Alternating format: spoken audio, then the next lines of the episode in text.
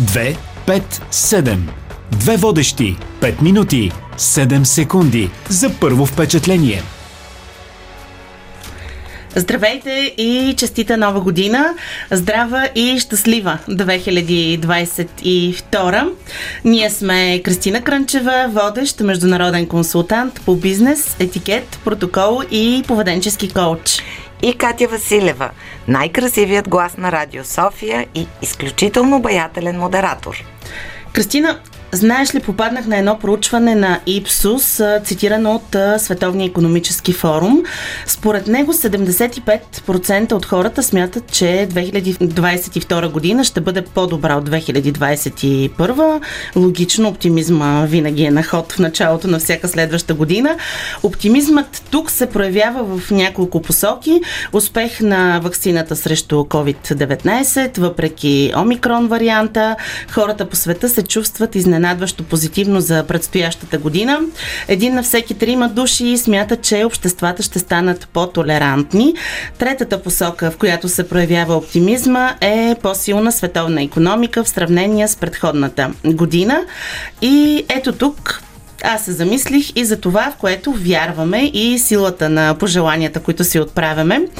Най-общо очакването и позитивизма, които имаме в началото на всяка нова година, която посрещаме.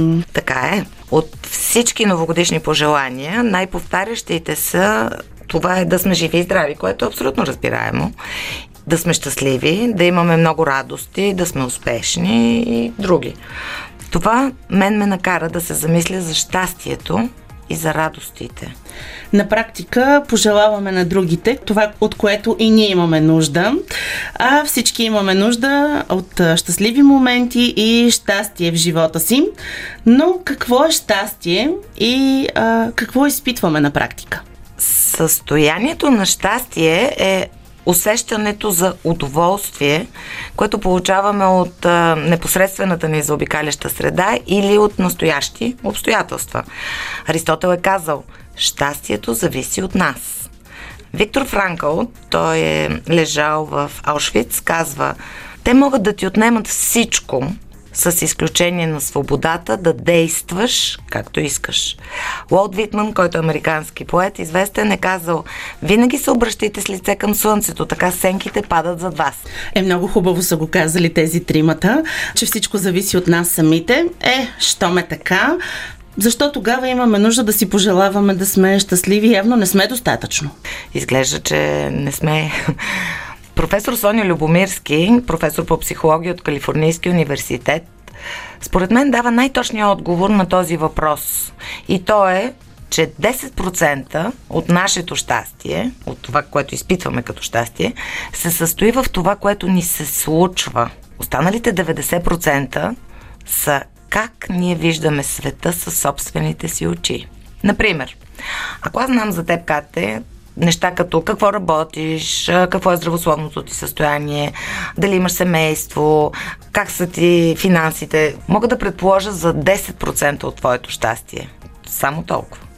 Останалите 90 не се сформират от заобикалящия те свят, а от това как ти виждаш този свят и как твоя мозък обработва информацията, данните. И какъв е извода тук? Да спрем да се страхуваме, да спрем да виждаме повече отрицателните неща, да търсим навсякъде хубавото и да го оценяваме, да имаме много радост. А радостта какво е? Вероятно част от щастието. Радостта е дълбоко чувство на духовна връзка, удоволствие и признателност. Или иначе казано добро настроение на душата. Как изглежда усещането да сме радостни? Дали да не опитаме да го опишем? Виж как те провокирам днес въпрос след въпрос.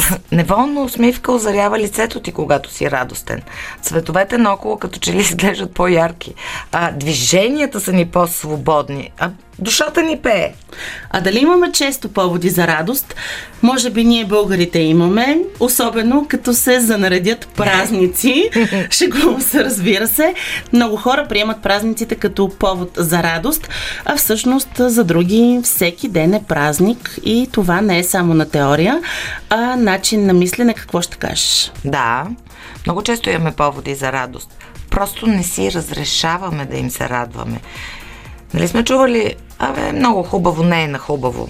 Не смеем да се зарадваме, за да не предизвикаме съдбата. Всъщност радостта е една от мерките за уязвимост. Тогава как да се радваме свободно? Като се радваме тук и сега. Без да мислим какво може да се обърка утре или след два часа.